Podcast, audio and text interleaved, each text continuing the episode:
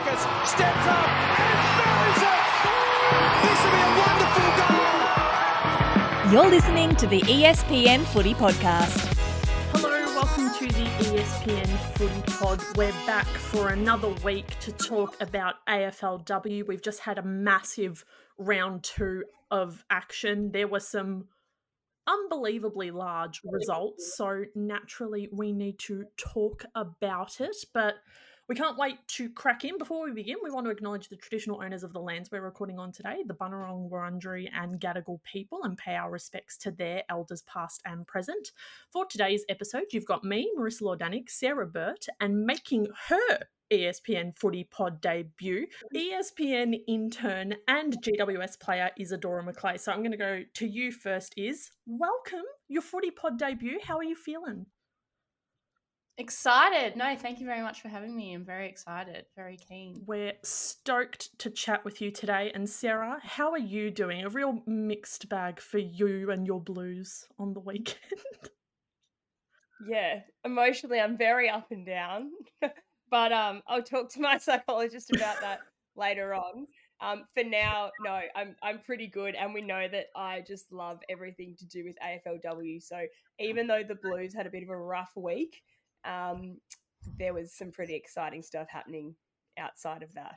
There definitely was. So let's quickly run through the round two results. We started with the Crows beating the Tigers on Friday night. Gold Coast were huge winners over West Coast and scored their best ever tally. Don't know how to phrase that. They kicked the most points they ever have in A F L W history.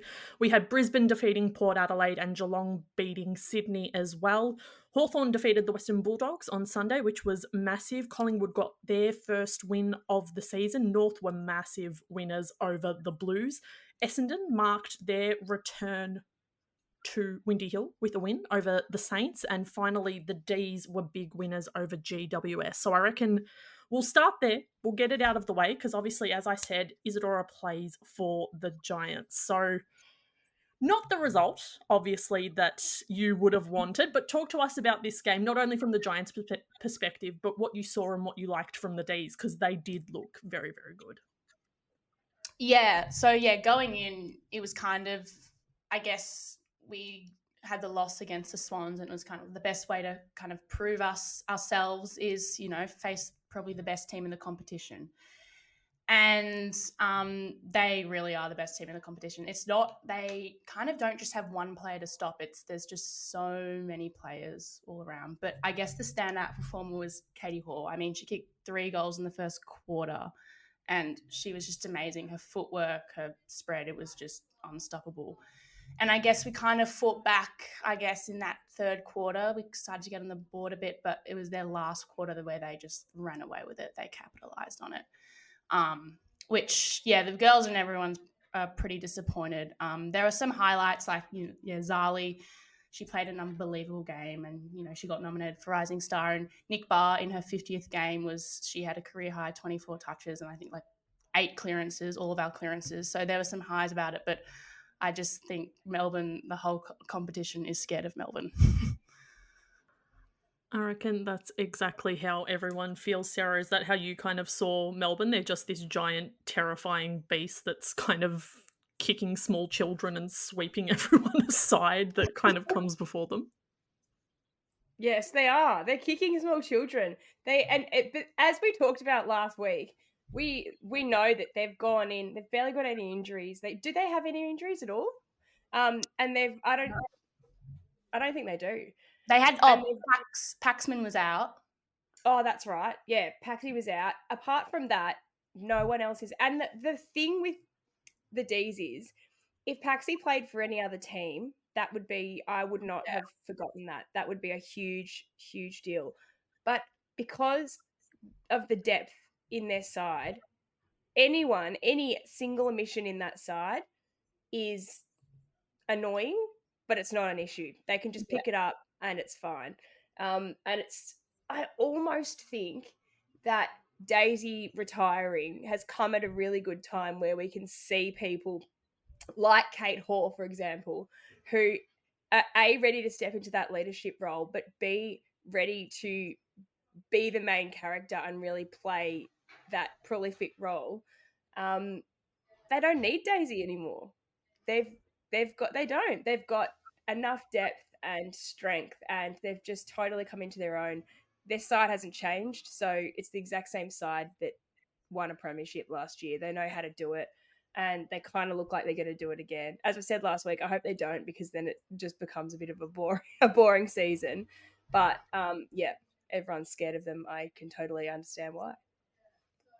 It's unbelievable, and we've spoken about her a bit, but Kate Hore, just the stat line was ridiculous from the first quarter. So she ended the first quarter with three goals and thirteen disposals, five marks, and that was just in, what, seventeen minutes of footy? And it was like, all right, Chief.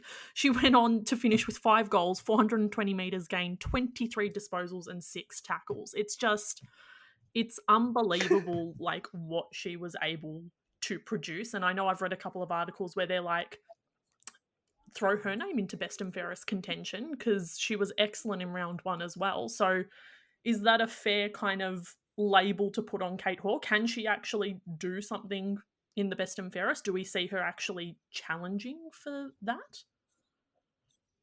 I do, uh, absolutely. Yeah, definitely. I think she's had a major impact in both of the games, and she hits the scoreboard. So I, yeah, I definitely believe that. It's not someone you would have been talking about much, I guess, in the preseason, other than probably, you know, how she'll deal with taking over Daisy Pearce as captain. And I think she's doing a great job. So, yeah. We'll talk about some other players who will definitely be up there for best and fairest, and move on to North Melbourne defeating Carlton. Obviously, Sarah, we'll talk about Carlton, but we also need to talk about two North Melbourne players in particular. It feels like we talk about them every week, and you talk about them every week for every single season, but Jazz Garner and Ash Riddell, just ridiculous numbers. The fact that they both racked up thirty-six disposals each, they laid ten tackles each, and then Garner had eight clearances, Riddell had five. Just ridiculous numbers. Again, they're obviously going to be really, really uh, high up in the rankings once we come to best and fairest. But basically, North Melbourne look really, really good. What happened to Carlton, Sarah? I don't know what happened to the Blues. Um, it's from from my perspective, watching it, it was quite frustrating to see, because the Blues, they didn't change their game setup at all throughout. They they kept playing the game that we saw them play the week before, which, again, was meh. What they're doing at the moment is they're pushing up forward. So they're really trying to trap that ball in the front forward fifty there. But North are really strong in defence, and we know that. So Carlton needed to be strong enough to really make sure North were dropping the ball, being scrappy, um, and couldn't perform on that defensive level. But Carlton weren't strong enough to do that. And they they probably were, it was probably a bit remiss of them to think that maybe they would be. Um, so from, obviously as a Carlton fan, but I mean, I was in the commentary box, and you can't say, I actually did at one point say our captain's out, and then had to correct myself, but the Blues captain. Um, but you know, you have to be neutral. So from just genuinely just watching it, it was frustrating to see the Blues um, sort of failing to um, play as well as we know that they can. We I would be shocked if they made finals, but I know that they are a really young side. They're versatile, and they've got a lot of young up-and-coming players that um, can either play mid or play up the back or play up the front. Like, people aren't really stuck in that structure yet because they're still trying to work it out. So they actually need to look at that and take that as an opportunity to be able to move things around and mix it up, because at the moment what they're doing isn't working, and it's it's pretty frustrating. And to see people like Ash Riddell and Jazz Garner getting, I think they got thirty-six or thirty-eight disposals um, the week before as well. They that's the second week in a row they've both had that same amount. You need to be really focusing on locking them out of the contention of the ball, and um and the Blues couldn't do that. So um, it was a bit frustrating. The other thing was that, ironically, North probably need to work on um, their accuracy in front of goals, because they could have won by a lot more, um, which I feel a bit sacrilegious saying that as a as a Blues supporter, but they really could have. And so it was interesting that there was a few players that played really, really well for North, like Jazz and Ash. Um, but you look at the rest of the side and it was like they were okay, but they were missing easy shots. They were throwing away a loose ball. Um, and the Blues just couldn't capitalise on that. The Blues had a lot of opportunity to really try and run away with it, and they just didn't do it. So, um, yeah, a bit, bit of a disappointing performance by the Blues. And North have the capability to be really, really prolific if they can really sharpen up that accuracy in front of goals, I think. Is, do you reckon that if North can kind of grow into the season, work out any sort of kinks, they can go further in finals? Because I reckon it's a pretty safe bet that they can and should make finals. But we always know that when they do make finals, they sort of fail at that last hurdle. So do you think from what we've seen, which is only two games, just like putting that out there, do you think we've seen enough from them to maybe they can go further in finals this time around? Yeah. Yeah, definitely. Um, they've got a lot of like tall timber as well in their forward line, and I guess yeah, in previous years, I guess their their scheduling, like uh, their fixture, sorry, they've had a pretty tough fixture, and then they get to finals, and you know, um, they kind of I guess would bomb out, I guess. But I think this year we will, I think they'll go further. I, I had them coming r- runners up because I still just don't see them as beating Melbourne, but I think this weekend they face Geelong, which will be a really good game. And those two, I guess, are kind of real contenders. So it'll be interesting to see how they face off against each other, because I think that will show us a lot, I guess, how far they can go in finals. A hundred percent. And I am so looking forward to that North Melbourne Geelong game, because I think it's going to tell us a lot about those two sides. But that's also a good way to talk about Geelong's win, because they were very good against the Swans. The Swans did kind of do better than they did against Geelong last season from memory. So we're seeing that improvement kind of uh, season to season from the Swans. But Geelong look really, really good. What kind of caught your eye about the Cats is?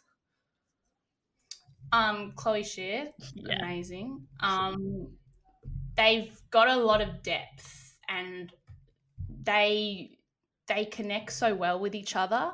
And on, I guess, what the Swans, what hurt the Swans was their first quarter. They couldn't really convert.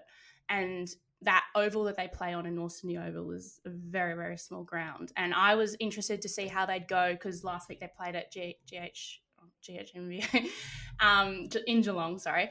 And that's a much bigger ground. So I was interested to see how they go up against at North Sydney Oval, because the Swans can sort of make that a bit of a fortress, but they really proved it. And they, I guess also if they kicked a bit straighter as well, they could have thrown the Swans out of the park. So um, they just seem so well connected. Their growth in the past two seasons has been amazing with all these young players coming through. It's going to be, it's a very good game they've got. And Georgie Prespakas didn't even have that big, not she had a good game, but not even as big as last week. So um, when she's up and firing, they're a scary, scary team. It's so funny talking about Georgie. It's like, oh, she only got this many disposals. I expect so much from her now, which is so funny. Um, I did want to ask, actually, um, because I'm glad you mentioned it. I suppose the size of grounds, I think it's something that we as like fans and media look at and recognise. But as a player, how bigger role does it kind of play in the way you guys approach games, how it actually feels out on the park? What's it actually like dealing with the different dimensions and the different sizes from ground to ground? Yeah, so I guess A F L is such a unique sport, meaning that like you, you can play on any size ground. Um, North Sydney Oval, we, for us in our game plan, it, it changed a little bit, I guess, because we're such a, we go through the middle type of team, but with North Sydney Oval being so narrow, um, it changed a lot. Like you teams who try to switch it up and I guess, you know, play to the other side of the wings and everything, it's it's a bit harder because with the ground so small, you you know, players can get to either side pretty quickly. Um, so especially for a team like Geelong who'd been training in Geelong uh, all of pre-season um, to then go to North Sydney Oval. I don't think they would have realised how small this ground was. I guess we, when we faced the Swans, we were a bit lucky. We got to do a training session there that week and get a vibe for it. But um, it plays such a, a big role in it all. I think it's just an interesting insight that, like, only you guys as players can sort of give. So that's why we're stoked to have you and Imo on the pod. But let's continue. Um, actually, no, first of all, Sarah, did you have any thoughts on Geelong, Sydney? We were just talking about how Chloe Scheer, sensational. The Cats' young brigade, so good. Like, it looks, they look really good this season. Yeah, I mean, I think both teams, I think the one thing I will say about Sydney is that they're probably relying on a couple of their really good players. They haven't got the depth that the Geelong, that the Geelong, Geelong do. Um, but, I mean, I think they both looked pretty good, to be honest. Um, I think the Cats are looking dangerous. I think the Cats could go really deep into the um, into finals this year. So, yeah, I don't – well, you guys have probably already talked about, yeah, Chloe Scheer, Chloe Malloy, all that jazz. So, yeah. They're both so good. They're so much fun to watch. I have a segue to the next game, but it's a bit of a reach, so bear with me. We're just talking about Sydney, and Scott Gowans is their coach. We spoke about it last week, his comments before the game against the Giants and how he labelled them the least performing side of any of the inaugural teams. Obviously, they're not an inaugural team, but in terms of least performing sides, West Coast are not good. And I think we should talk about it. And we should also talk about Gold Coast and how excellent they were against the Eagles. I said it wasn't a good segue, but I went with it anyway. Um, ninety-nine. No, I didn't mind the segue. It was the not good. It was, it was uh, we, we took a journey together, didn't we, to get there. Um, but Gold Coast, West Coast is the game that I thought we should talk about next, because everything just worked for Gold Coast. fifteen nine ninety-nine. They were hot. Their entire forward line was hot. Jamie Stanton was ridiculous. And West Coast just kind of did not put up a fight, really. So keen for either of you to talk about Jamie Stanton, about the West Coast, uh, West Coast, the Gold Coast forward line, whatever you would like to talk about. Sarah, I'll go to you first. Just yeah, well... Yeah, we what worked for Gold Coast was Jamie Stanton. I mean, celebrating your fiftieth game by kicking six goals and in a record-breaking margin is pretty prolific. That is an amazing achievement. And it's interesting because you don't – Jamie Stanton isn't a name that's been thrown around pre-season much. It's not a name that people would – often put in their, you know, top ten players. So it's interesting that she has come out and really performed like this. It's probably a good sign of a really fantastic preseason, or just really buying into the um, the performance of her being her fiftieth game and just really feeling like she needed to to deliver there. But um, Gold Coast, that that is just such a fantastic Um, story, because, you know, when they first started, it wasn't it wasn't great either. But they've they've come up, they've worked really hard, they've picked the right people in the draft, um, and they're obviously doing the right things in training. Again, it'll be interesting to see when they match up against some of the higher ranked teams how they go. But it did seem like everything just totally went well for them this weekend. And is they just like, and it wasn't just Stanton, like obviously she was fantastic and it was her milestone, so she got a lot of the attention and focus, but you know, Tara Bahana pitched in, Jack Dupay pitched in, and they were getting plenty of it from Charlie Rowbottom, who was absolutely sensational through the middle. So what, like, why was it so good on the weekend for the Suns? Yeah, a lot of a lot of their players stood up, and I guess previously they have been ones to rely on, I guess, you know, the Rowbottoms and everything. But um, yeah, a lot of their players stood up, and they it makes you look back to the game against Carlton. Is like they must have really, really bombed out of that one, because if you compare that, they would have done a really good review on just the little things they must have done that. because to produce that scoreline is unbelievable. And it's really good to see, I guess, teams who aren't, you know, the top three on the, of the competition to produce scores like that. It's it's really exciting to see where the game's going. Can I ask a question?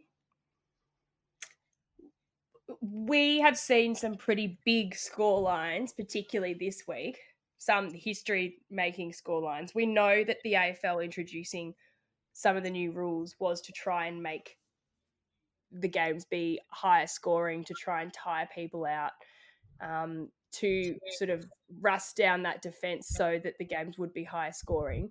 Do you think these results, not just this game, but the higher scores we saw across the round, are a result of that and and or a result of the longer quarters? Or do you think it's just a result of um, it being the eighth season and people getting into the groove of things? Yeah, I think it's probably a mixture of both. I think it's starting to understand a bit also how, you know, women play football a bit. Like, I think, you know, obviously the men's game has been around for a lot longer, and I think the skill levels have developed. And I think in preseason for us, we kind of, we also looked at stats of the likelihood of, you know, where we would score our most goals and everything. So I think looking at stats like that is really helping, you know, it becomes more realistic for players. And a lot of it is also, you know, on the preseason. So you lose, you know, our interchanges went down, and yeah, so people, there's going to be more tired bodies. And I think it's a really smart move by the A F L to, you know, bring that down, because it's going to bring scores up. And I think what's forgotten a lot is when we look at, um, you know, when a lot of people are comparing both games and saying, oh, this scoreline was so low compared to that scoreline, da da da da.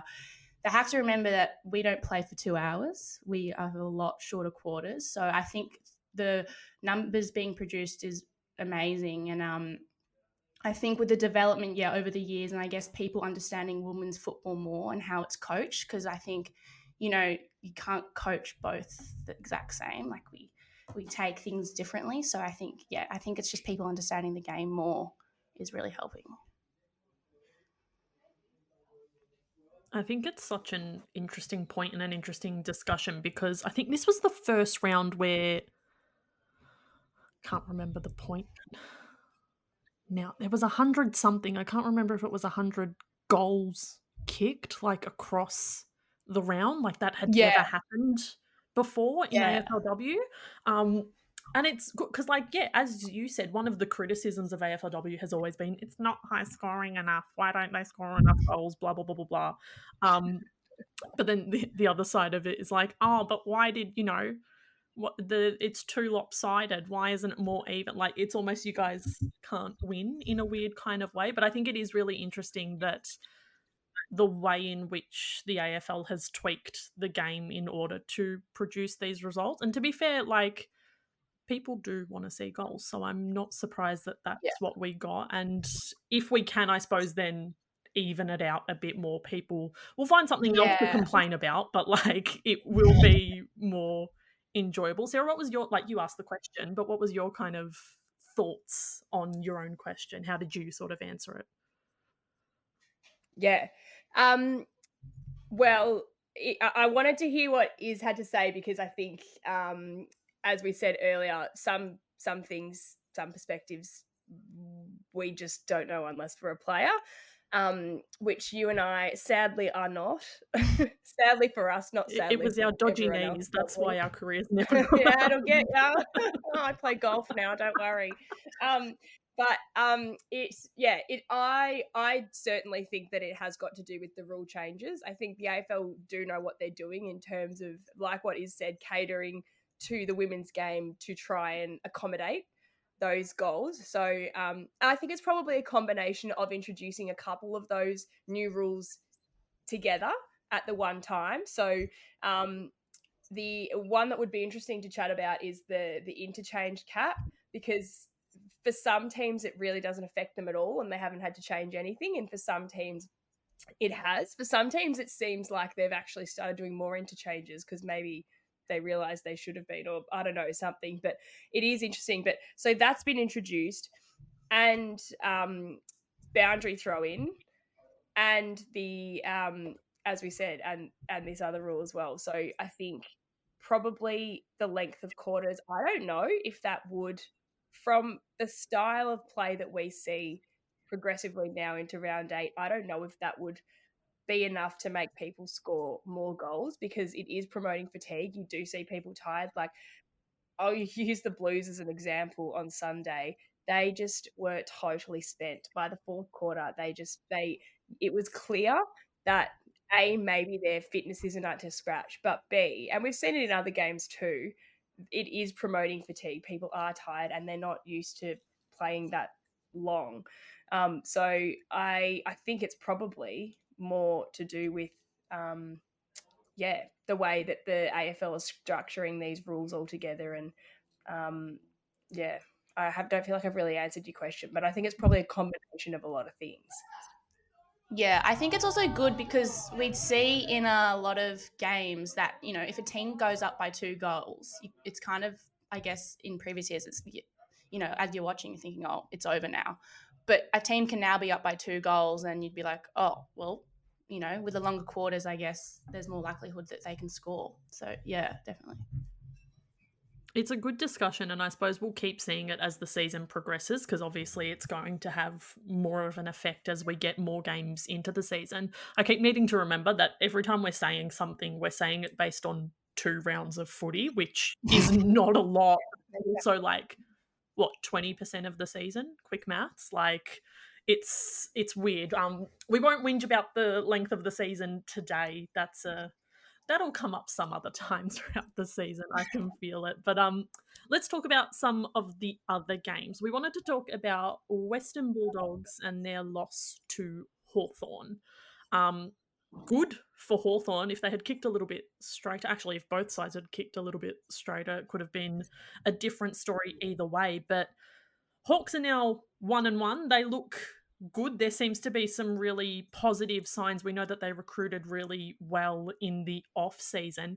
The Dogs are uh, oh and two though, and Sarah, you spoke about it last week about should we be worried? Like, what's going on with the Dogs? So, is do you have any kind of takes or diagnosis? Should the Dogs be worried with the oh and two start? Do you see things getting better for them? Um. I guess they've got Melbourne this week, so Good I think I would be worried.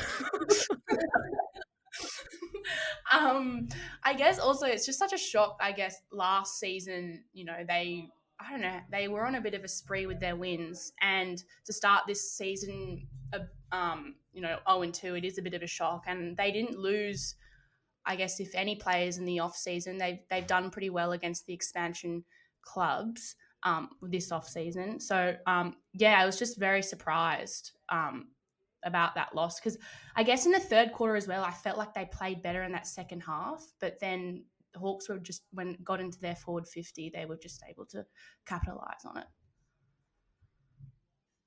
Sarah, the Hawks, are they building something here? Because, like I said, we know that they got some really big names in. They've looked decent, and now they've got that first win on the board. Are they kind of cooking in season eight? Yeah, it might be. They just needed to get that monkey off their back and um, get that first win. But as you said, they've got Greta Bodie, they've got M Bates, um, Tilly Lucas Rod had a good game. So they've got some of those um, really stoic, consistent older players um, who are also really valuable probably in a leadership perspective as well, to help sort of mentor some of those younger players. Um, but the Hawks, when you talk about um, player movement, the Hawks had a lot. They had a lot coming in and a lot going out um, during the off-season. So um, it is a very, very different side to what we saw in their first season. So I think they are. I think they, I mean, yeah, it's. I, I don't think they'll be contenders by any stretch, but I think of all of the um, expansion or were expansion sides, um, I think they're looking really good, really promising. And um, as you say, the Dogs, it's, I think the injuries haven't helped.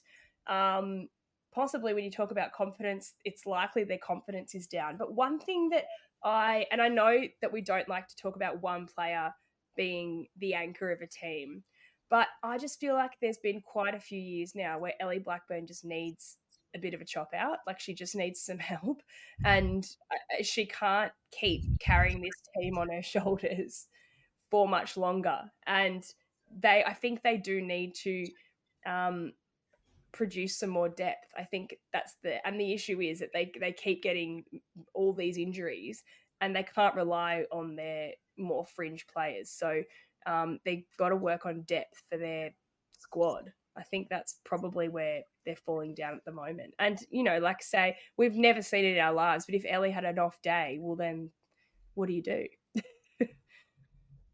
I love, if we've never seen it, but if it ever happened, the, the mythical Ellie Blackburn off day. But it's, I think it's a good point. And then it kind of goes back to, I am going to talk about season length now. It's kind of hard to build depth when you only have your players for like a ten-week season, a very short pre-season. Like, there's not a lot of time to actually do the work.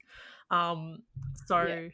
It's a hard one. It's a hard situation. And, like, and when you look at the ratio of even if you do a minor injury and you're out for two weeks, like in a men's season, I don't, I'm not a numbers person, but whatever, it's two games. In the women's season, that's like bloody twenty percent of the season. So you can't, like, you don't have time to, if you injure yourself for two weeks, you've missed so much of the season that next season you haven't, like, you can't accumulate games. It's, it blows my mind that some of these people have only played, only just, we're only just hitting fifty gamers now, um, because it's bizarre, because you feel like some of these people have just played the whole time, and they have, but there's just not the amount of games to get that experience up, to get the teams to gel, or yeah, if you've had an injury, to get back on your feet and bounce back.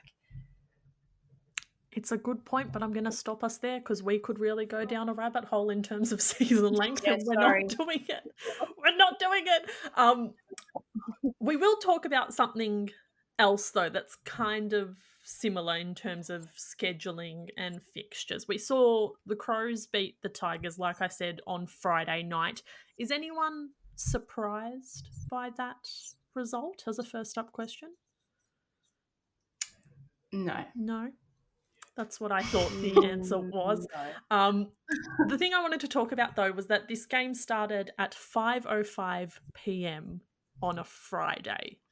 Um And that was a topic of discussion in the E S P N office, and it is the topic of an article that you, Is, and Imogen, who you all heard last week, wrote about for E S P N dot com dot a u. You will be able to read that during the week. But sneak preview of the article, what is your take on a game starting at five oh five on a Friday? Like, what are the pros? What are the cons? What was your kind of opinion on on that start time? Um, I guess... Oh. The pros are that it's kind of a lead up into the the finals game on that night. But I guess as A F L W, as a competition, we don't really want to be the, you know, the curtain raiser for a men's finals game. Um, I don't think it's a very good idea at all, because when you think about people finishing work, they work a nine to five, and, you know, you, you want to get your kids to do football. You've got to do all this stuff. You can, it's unrealistic to get there by five p.m. And, you know, A F L W want people attending games, and you've got such a big game with um, North Melbourne and Geelong, which could really, like, grab a crowd, but it's it's at five oh five p.m. And I know next week the Giants have Adelaide at eleven a.m. in Canberra. So squeezing an A F L game, you know, at breakfast time before, I understand the men's game is on that day, but... The first round was on a Thursday night, and I don't understand why we can't just, you know, maybe put the girls' game, another Thursday night game on, you know. It'll, it's a, it's, you know, footy fest in the air, and I think we could, it, the scheduling could be a lot more smarter than this. What I didn't understand was, I totally agree with you, is what you're saying about um, you guys not wanting it to be a curtain raiser for the men's final, and I yeah I totally agree with that. What my question to the A F L is, if that was their intention, still why did it start at five oh five? Because the men's game started at seven fifty, and how long does a women's game go for? Oh, it'd be like an I think it's like an hour or something. Yeah, the pros are that the women's game is a lot shorter. So it started at six fifteen. It doesn't need to start at five oh five p.m. And the oh five thing, this is just my irrational brain. It bugs me because I'm like, oh, are you trying to are you trying to prove that people that finish work at five o'clock can get to the game because you put it after five o'clock? Like five oh five doesn't count, guys. No one, unless you literally work for Carlton Football Club, no one is getting there at five oh five. That's just my own little opinion. But it, it seems like a little jab. I'd like to know what, why the extra five minutes is in there. I love it. You, you're a real dog with a bone with the tiny little five-minute thing. I agree, though. Like, what what's going on, A F L? What are you doing? Um, I think it's such an interesting conversation because, like, the whole reason the season starts during men's finals is because it starts in that bye week, in that clear week where A F L W is the main show. But it seems like there was so much focus on that and then no thought put into the rest of the men's final series and how that kind of intersects with the women's season. So um, I agree with you. I'm a big fan of Thursday night football. I do an A-League women's podcast, a women's soccer podcast, also on E S P N. You can listen to it, the Far Post. Um, and back in the day, there was always Thursday night football. We called it Thursday night. It was a great, like, we all enjoyed it. It was good fun, and it didn't start at stupid times, like five oh five p.m. So um, I think, yeah, there just needs to be, like, someone forgot to kind of keep planning the rest of the season and how it actually works with the men's games, because yeah, starting it at five oh five, starting at eleven a.m, it's it just makes no sense. As a player, how do you kind of approach an eleven a.m. start time? Because I feel like it would be a weird one. Like, how does your actual day look like? Yeah, it's like local football. um, it's like junior football. I guess you, you, you have to get up earlier, you know, all the prep that goes in, like people love to do that, you know, you do the team walks, you know, breakfast, what you eat, you kind of really have to, you do, everything will have to be done earlier. It, it really throws it all, it all off. It's, I don't like it. None of us like it. Um, as we said, Is and Imo both wrote about it, so you'll be able to read that on E S P N dot com dot a u. Um, are there any final things we would like to talk about from round two? The silence is a no. Yeah, no. there, there were two things that I wanted to mention. I know we just spoke about Adelaide Richmond in terms of the start time, but Danielle Ponter's goal from the centre circle. Oh. What? How? What? Like, incredible. Goal of the year, basically signed, sealed, delivered. Yes? No? Definitely. She is, yeah. She always, she's a real performer. Like, she always gets the most amazing, performative, beautiful goals. And I don't mean that any disrespect to her. I don't think she, I don't think she's attention seeking or anything like that. She's obviously just a really darn good player. But some of those more spectacular moments we do see come from Dani Ponter, and um, and that was just absolutely one that's going to be on repeat for the rest of the season, or should be. I tweeted about it, and I used the um classic B T commentary from the twenty sixteen men's grand final when Tom Boyd kicked the goal from the uh, centre square. So the the expletive version is on my Twitter if you don't know what I'm talking about. Um, The only other thing I wanted to mention from round two really quickly was just Essendon being back at Windy Hill. I love it when the teams are back at their spiritual homes, and obviously Essendon couldn't do it at Windy Hill last season, but just all of the hype. I don't know if you guys saw Essendon on their Instagram were posting like old-timey photos of just their relationship with Windy Hill through the years. So you saw like giant crowds in the nineties. You saw old trams going through Essendon, taking people to games. Um, and I thought Maddie, Maddie Prespakis, after the game, the way she spoke about it, we obviously know that she grew up an Essendon fan, so obviously all of this means so much to her. But it was just really nice to see Essendon, the footy club, the players, the fans all kind of get that moment of returning to Windy Hill. So I, I just... I really liked it. I really enjoyed it. And I think it's one of the best parts of A F L W, because if we can pack out the old grounds, the traditional grounds of these clubs, like the vibe is unmatched. Like, it's so good. It just really adds something intangible to the game. So absolutely loved seeing the crowd at Windy Hill and everything that kind of went with it. And I hope that obviously S and M fans keep packing it out. Um, to finish off today's pod, just really quickly, round three is coming up. We spoke a little bit about Geelong North and how that's basically a game we will all be watching very closely. Are there any other matches we're looking forward to from round three? Uh, Collingwood and the Suns, I think, will be quite interesting. Um, in at Vic Park, it'll be interesting to see how the Suns back it up after that amazing performance. And, you know, coming at Charlie Rowbottom against Bree Davey, that will be a really, really interesting matchup. Um, yeah, so it'll be interesting how those two go against each other. I guess we'll kind of prove where they're both at. Says, what are you liking the look of? I'm going to say Crows and Essendon, because we know that Crows, um, you know, we talked last week about, could we be seeing a fall of a dynasty? I mean, that's very dramatic when we've only seen two games. But they're currently third on the ladder. Essendon is showing some good stuff. So what I'm excited to see is Essendon playing against a side that, and I know this word's overused, but it will be a bit of a barometer for where they sit in the league. Um, I'm excited to see what this scoreline looks like. We do often have blowouts around, like, well, I mean, we I was going to say around the middle, towards the middle of the season, which scarily we're kind of getting there now. Um, but we, like last week, we just saw so many really, really big scorelines. I think this game has the potential to be both high scoring and close, and it will be a real um, confidence booster for Essendon.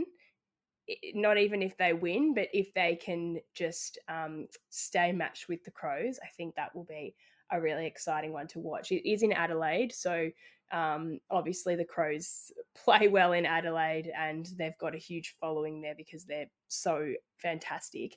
But I think it will be really exciting to see Essendon, A, travelling, and B, against such a historically good side. Absolutely. Love both of those suggestions. That is us done for today. Is good luck on the weekend up against the Tigers. We hope to see you out there. Sarah, good luck to you watching the Blues once again. Like, I, I, got, I, Thank you. I got nothing but good luck for you. I'm like, but the couch warrior. The, you don't need to wish me luck when when when Iz is here because she's actually playing. I wish you both luck and well done, Iz. An excellent debut, I will say. Thank you so much for tuning in, everyone. Remember, all of your footy news, articles, opinions is over on E S P N dot com dot A U. The boys will obviously have the men's pod as well, so check that out. But we'll catch you next week for more footy chat. Don't miss another episode of the E S P N Footy Pod by subscribing wherever you stream your podcasts.